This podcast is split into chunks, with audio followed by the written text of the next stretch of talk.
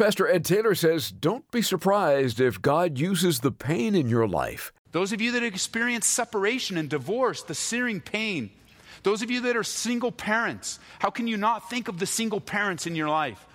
Those of you that are financially strapped and, and just struggling for work and hard to pay the bills, how can you not immediately want to reach out to someone else that's struggling just like you? That's where Jesus is here.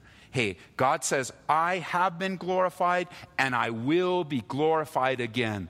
Those are powerful words. And God will be glorified in the good in our lives, and God will be glorified in the pain of our lives, and we will be used. This is amazing grace.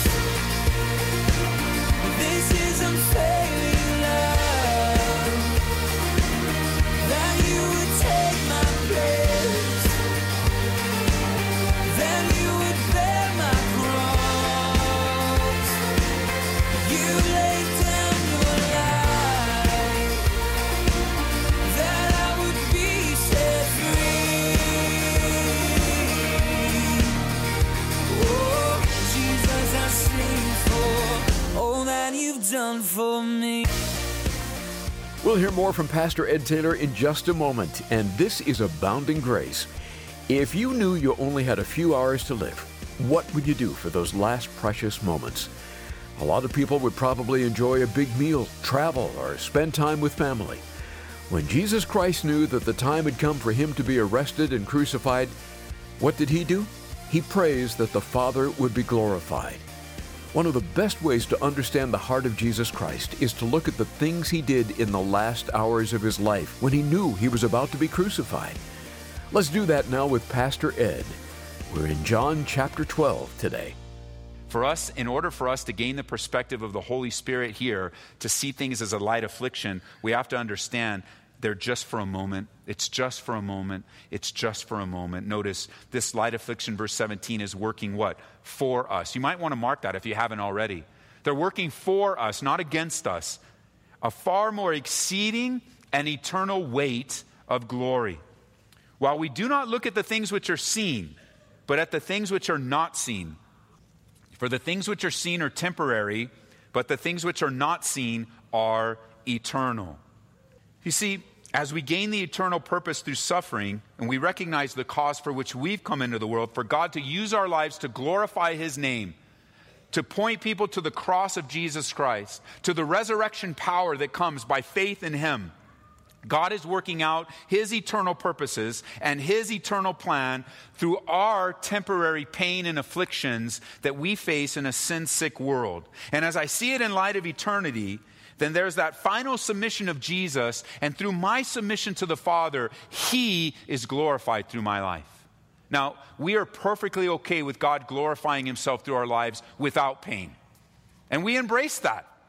And, and, we're perfectly okay, man. Things are going great. I've got the promotion at work. All my bills are paid. My relationship is strong. God, glorify your name in our lives. And we cry out for it. And yet we have to have the same perspective when things don't go our way. When we face the trials and tribulations that are promised to all of us. You know what, Father? My life is yours. You bought me with your blood. I belong to you. In the good times and the bad, naked I came into this world, Job said. Naked I will leave hey, Lord, blessed be the name of the Lord. That's the perspective that Jesus gives us here in his own life through humanity. Jesus goes in his prayer from save me from this hour to the submission, Lord, glorify thy name. And we would do well to follow in his footsteps. And though it bring pain and suffering to me, Lord, glorify your name. That's true submission to the will of God. And I think it's so important for us that we come to the place where we submit our issues to the Lord. Lord, you work. God, you glorify your name. Then we experience true peace. Lord, whatever you want. You know, as a new believer, that was your prayer. In those early days of being saved, your prayer was, Whatever you want, Lord. I give you my whole house. I give you everything I have. Search every part of my life and whatever you want. But over time, something happens and it's no longer whatever you want, Lord. Now it becomes whatever you want, but I don't want to hurt. And whatever you want, but I don't want any pain. Whatever you want, but I can handle this.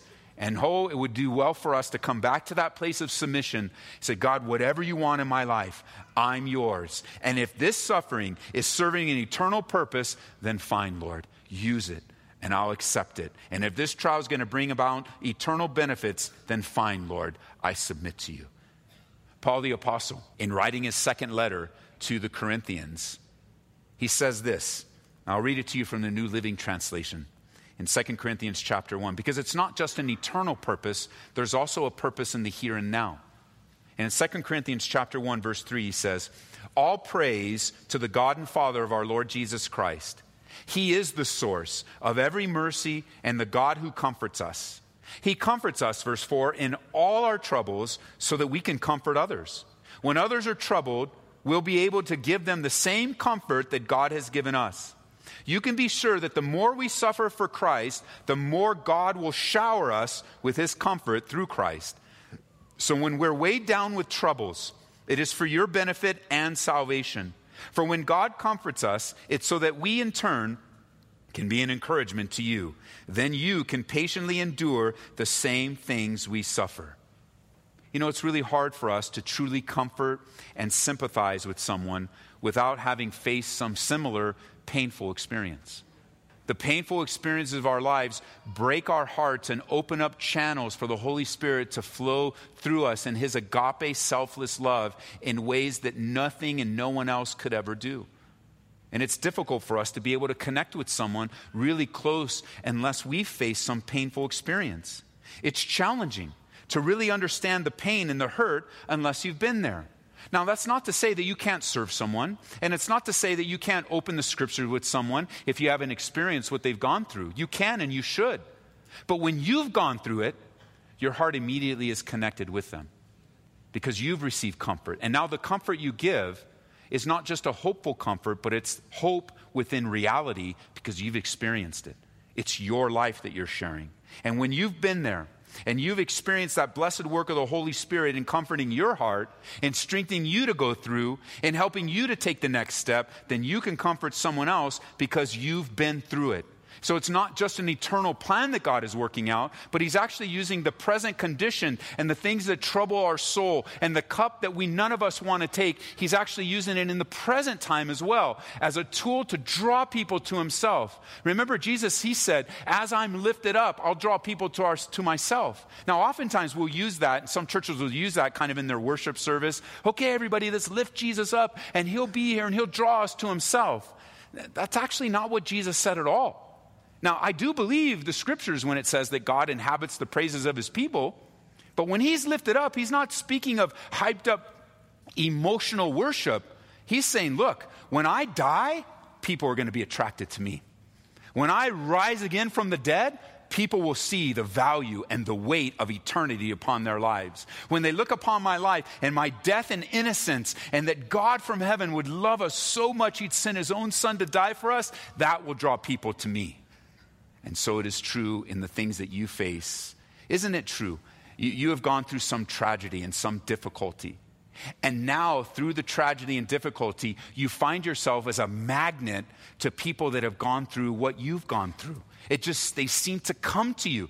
They seem to seek you out. You faced one particular pain, and now all of a sudden you've got three or four people going, finding out your story and wanting to come to you for what? The comfort that you've received from the Lord, the hope that you've received, the strength that you've received. I mean, it's true, it's to be expected. You really begin to comfort people that have gone through it, even, even though you may not welcome that part of ministry in your life. You're connected to people from now on through your pain. I mean, I think of it in my own life. Every time I hear of a family that have lost a loved one, a mom, a dad, my heart immediately is connected with them, even if I don't know them. Immediately. Even more so when I hear of a family tragically losing a child. My heart is immediately connected with them. I mean, it just sinks down deep. I grasp a sense, not to entirety, but I grasp a sense and a part of what they're feeling the searing pain of emptiness and loss, the aches in their throat, the sleepless nights, the bitterness of tears, the hopelessness. I, I can touch a little bit of that. He's opening up channels in your life that you might be used in a way that you've never been used before. That may not take away all the pain, and it certainly doesn't. And it may not comfort you all that much today to think, you know, I would rather be used of the Lord in a different way. But we're reminded of what Paul says this light affliction, it's just for a moment. And your heart is connected. You know, how can you not be connected with those that have experienced what you're going through? How can you not be connected and want to speak forth the love and the hope and the patience and the faith that God has shown you? How can you not be connected with those that you have, have know that you've walked down a similar road?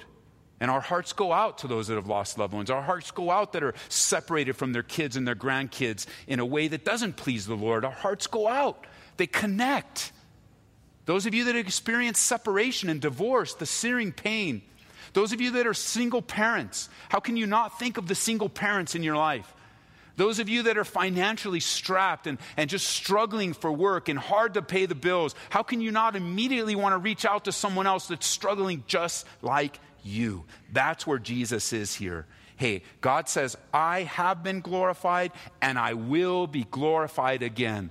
Those are powerful words. And God will be glorified in the good in our lives, and God will be glorified in the pain of our lives, and we will be used. Now, back in John chapter 12, notice in verse 31, there's a neat little uh, encouragement here where it says, Now the judgment of this world, now the ruler of this world will be cast out. At the cross, Satan was defeated, he was rendered powerless. He was defeated. Paul would write to the Colossians that he was rendered ineffective. And so we ask, well, man, why is he such a hassle today then? If he's been rendered ineffective, why is he such a hassle? Well, each time you and I choose to compromise in sin, we give a foothold to the devil. We then give back power to him through our bad decisions.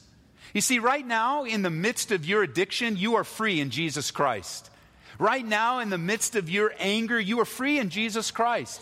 In every form of the flesh and every temptation of the devil, you are strong and free in the Lord. Why? Because at the cross, the, he, the ruler of this world is going to be cast out. The work of Jesus has been done. Remember that. And be careful with all these decisions that you make. That this is, this is the freedom that comes by faith in Jesus Christ. Now, verse 34. In, in light of this, notice how the people responded. Verse 34. The people answered him, We have heard from the law that Christ remains forever. And how can you say the Son of Man must be lifted up? Who is this Son of Man? Then Jesus said to them, A little while longer the light is with you. Walk while you have the light, lest darkness overtake you. He who walks in darkness does not know where he's going. While you have the light, believe in the light, that you may become sons of light. These things Jesus spoke and departed and was hidden from them. This question isn't a genuine question. They've taken the life giving words of Jesus and made it into a theological argument. And oftentimes people will do that. The life saving words of Jesus Christ, if they will place, if they will die to themselves, place their faith in Jesus Christ, their whole eternity will be changed. And what's their question? Hey, wait a minute. I thought the Bible said that this was going to happen and this is going to happen. I thought the Bible said that this, who is this Son of Man and what is this all about? They refuse to believe. And I like how Jesus doesn't even get into the argument. He just repeats the same thing a different way. Hey, the light is here. Walk in the light. Do it now while you can. Darkness is coming. And, and he strongly, as he will at the end of the chapter, reminds them of the opportunity of life that's right before them. Be careful when you're faced with truth not to turn it into some theological argument or to ask endless questions, endless questions of something that you already understand. Now, there are places for good, solid questions that will help you understand something, but there's no place for the types of questions that keep pushing away, pushing away. The Bible describes a group of people that are always learning, but never coming to the knowledge of the truth. Be careful there. The gospel couldn't be plainer that you and I have sinned and fallen short of the glory of God. That we have been separated from God by our own sinful actions. And because of that separation, God, in His great love for us, sent His own Son, Jesus Christ, to fulfill all the promises that He made previously, but also to make available to you through His death and resurrection the only way of salvation available, that your sins and mine can be forgiven, that you and I will not have to live with the burden of guilt any longer, that we can have eternal life both in the future but also now, that life can have meaning that can have eternal purpose. That today, if you'll turn your life away from sin, you'll repent of your sins and submit your life to Jesus Christ, the Bible says you will be saved. The Bible actually says it this way If you confess with your mouth the Lord Jesus and believe in your heart that God raised him from the dead, you will be saved. Jesus would put it this way While, verse 36, you have the light, believe in the light, that you may become sons of light. And then verse 37 But although he had done so many signs before them, they didn't believe in him. They refused to believe. They received the teaching and the validation through signs and wonders, and they refused to believe. So that the word of Isaiah would be fulfilled, verse 38, that he spoke, Lord, who's believed our report? And to whom has the arm of the Lord been revealed? Therefore, they could not believe, because Isaiah said again, He has blinded their eyes and hardened their heart, lest they should see with their eyes and understand with their heart, lest they should turn so that I should heal them. And these things Isaiah said when he saw his glory and spoke of him. Now, that's a troubling verse, isn't it? Verse 39. For some of you, it should be troubling. They came to a place where they could not believe. You go, wait a minute, what's that all about? Why couldn't they believe? Because they refused to believe. And each time you harden your heart, your heart gets harder. And there's even the time where, like Pharaoh, you remember back in the Old Testament in Exodus, Pharaoh hardened his heart before God. God sent him a messenger, Moses, with a message and signs and wonders. And each time, in response to the message of God and the validation of God, Pharaoh hardened his heart. What happened to a hardened heart? Then God hardened his heart. And then Pharaoh hardened his heart, and God hardened his heart. And before you know it, Pharaoh was so hardened that he could not believe. And this is a warning to those of you that have hardened your heart. There will come a time when you cannot believe. Your heart will be so hard you won't believe. There'll be no room for softness anymore. It's been said that the same sun, the heat of the sun that melts the wax, is the same sun that will harden the clay. And it really becomes the substance that God has to work with. And today, the Bible says, if you will hear his voice, today is the day of salvation while you can hear and while you're still interested and while there's hope, today is a day of salvation. And in just a few minutes, you have an opportunity to respond to the invitation to turn away from your sin and to turn toward Jesus Christ. Notice in verse 44, or excuse me, verse 42. Nevertheless, even among the rulers, many believed in him. That's good. Many believed in him. But because of the Pharisees, they didn't openly confess him lest they should be put out of the synagogue. For they love the praise of men more than the praise of God. That's a tragedy. Some of you believers, because of the environment, you're out at college or you're at school or you're at work, and you believe, but you refuse to confess because you're afraid and you have the fear of man in you. And I just pray the Lord would remove that from you, that you would see the hope of heaven in other people's lives that you wouldn't worry about. In this case, they liked the praise of men. They liked the accolades of men. They liked men to pay attention to them. And they knew when they confessed Jesus Christ, many people would turn. And I wonder if Nicodemus wasn't a part of this group for a while. We know later on he comes out and he openly confesses. I wonder if Joseph of Arimathea wasn't a part of this group for a while. Because we know later on he will openly come out and confess after his death, Jesus' death and resurrection. But I wonder really if you're one of these where you believe, but you won't confess because you're afraid of man and you're afraid of what man might do. Jesus put it this way hey, don't you worry about fearing man that can put your body to death. You fear God that can put your, both your body and soul. You, be, you fear God, and He'll take care of the rest. The Bible says, if your ways, if my ways please the Lord, that He can make even our enemies be at peace with us. You have nothing to be ashamed of with the gospel of Jesus Christ. Paul declared that I am not ashamed of the gospel of Jesus Christ because it is the power of God unto salvation for all that believe, for the Jew first and first and then for the Greek. That means basically a statement all of us can be saved by faith in Jesus Christ. Don't be like these guys where they believed but they wouldn't confess. What makes you wonder what kind of relationship they really had. And hopefully, after the death and resurrection of Jesus Christ, they drop their fear and live with boldness. Then Jesus cried out, verse 44 He who believes in me believes not in me, but in him who sent me. And he who sees me sees him who sent me. I have come as a light into the world that whoever believes in me should not abide in darkness. And if anyone hears my words and does not believe, I don't judge him. For I did not come to the world to judge, but to save the world. Verse 48 He who rejects me and does not receive my words has that which judges him. The word that I have spoken will judge him in the last day. For I have not spoken on my own authority, but the Father who sent me gave me a command that I should, of what I should say and what I should speak. And I know that his command is everlasting life. Therefore, whatever I speak, just as the Father has told me, so I speak. For John, his last recorded message of Jesus Christ is evangelistic, reminding, hey, I come with a message. You believe in me, you believe in the Father. This is true salvation. And, and he talks about four times, he uses the word judge in this section because the gospel includes heaven and hell. The gospel message includes eternal life and eternal death.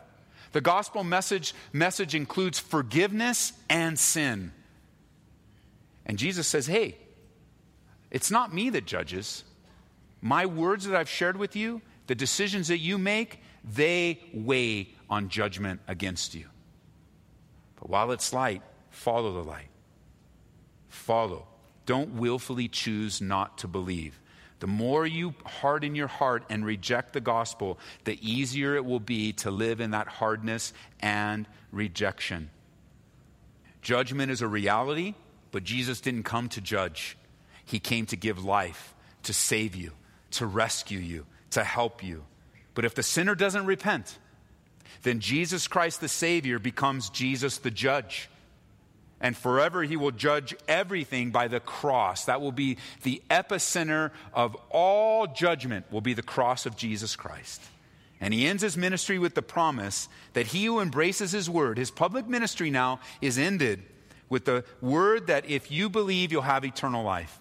No more multitude messages from now on from the rest of the way of our study throughout the end, the last, you know, we're in the last week of Jesus. It's the last half of the Gospel of John, but it only really covers seven days of the life of Jesus. The last part of this book, in the next four or five chapters, will be all Jesus uh, discipling his disciples, preparing him from what's up ahead, preparing him for his departure, talking about what, what's known as the upper room discourse. We have Jesus there washing feet in the next chapter, what true service is like, the authority of God's word. He's going to prepare them and prepare us for the last days, for the days of which we won't have the presence of Jesus any longer. We have the abiding presence of the Holy Spirit, but we also await the soon return of Jesus Christ. So read ahead and study ahead and be open for a work of the Spirit in your life. For some of you, I recognize it's very hard. It's going to be very hard until you meet Jesus face to face. That has been the lot of your life. But there is an eternal perspective that God would have us to gain. And there's also a timely now perspective that God would give to us. And I'm just personally encouraged. I was putting this together and coming back from the trip, and then I was rereading my notes and preparing for it and making little note changes. And, and then it wasn't until last night when I was teaching where the Holy Spirit was just speaking to my heart of this one verse in verse 28 that the Father would look at my life and yours and say, I have glorified my name in your life, Ed, and I'll glorify it again. That's something you can hold on to. You can put your name in there. I have glorified. The Father says, I'm glorifying my name through your life, and I still will. You're like, wow, Lord, that's pretty encouraging. Thanks for joining us today on Abounding Grace with Pastor Ed Taylor. You'll find us on the web at aboundinggraceradio.com. It's there you can replay any program you enjoy. We've also made it super easy to donate to the ministry through our website and contact us too. Speaking of which, we'd sure like to hear from you. Let us know what you think of our current study and if you're finding these daily studies helpful to your walk. We'd also very much appreciate your support as we present Abounding Grace here over the radio and internet. Again, go to aboundinggraceradio.com. Today, we want to suggest a book that can help take your prayer life up to the next level. It's E.M. Bounds on Prayer. These reflections on prayer have been treasured for well over a hundred years. When you read about the powerful ways God works through prayer, you'll understand why this book has been so well received. We'll send you a copy of E.M. Bounds on Prayer as our thank you for your donation of $25 or more to Abounding Grace. Just call us at 877 30 GRACE. That's toll free 877 30 GRACE. You can also order it through our e-store at calvaryco.store. Well, that's all the time we have for this edition of Abounding Grace with Pastor Ed Taylor. We'll see you next time, and may God richly bless you with His abounding grace. This is amazing grace.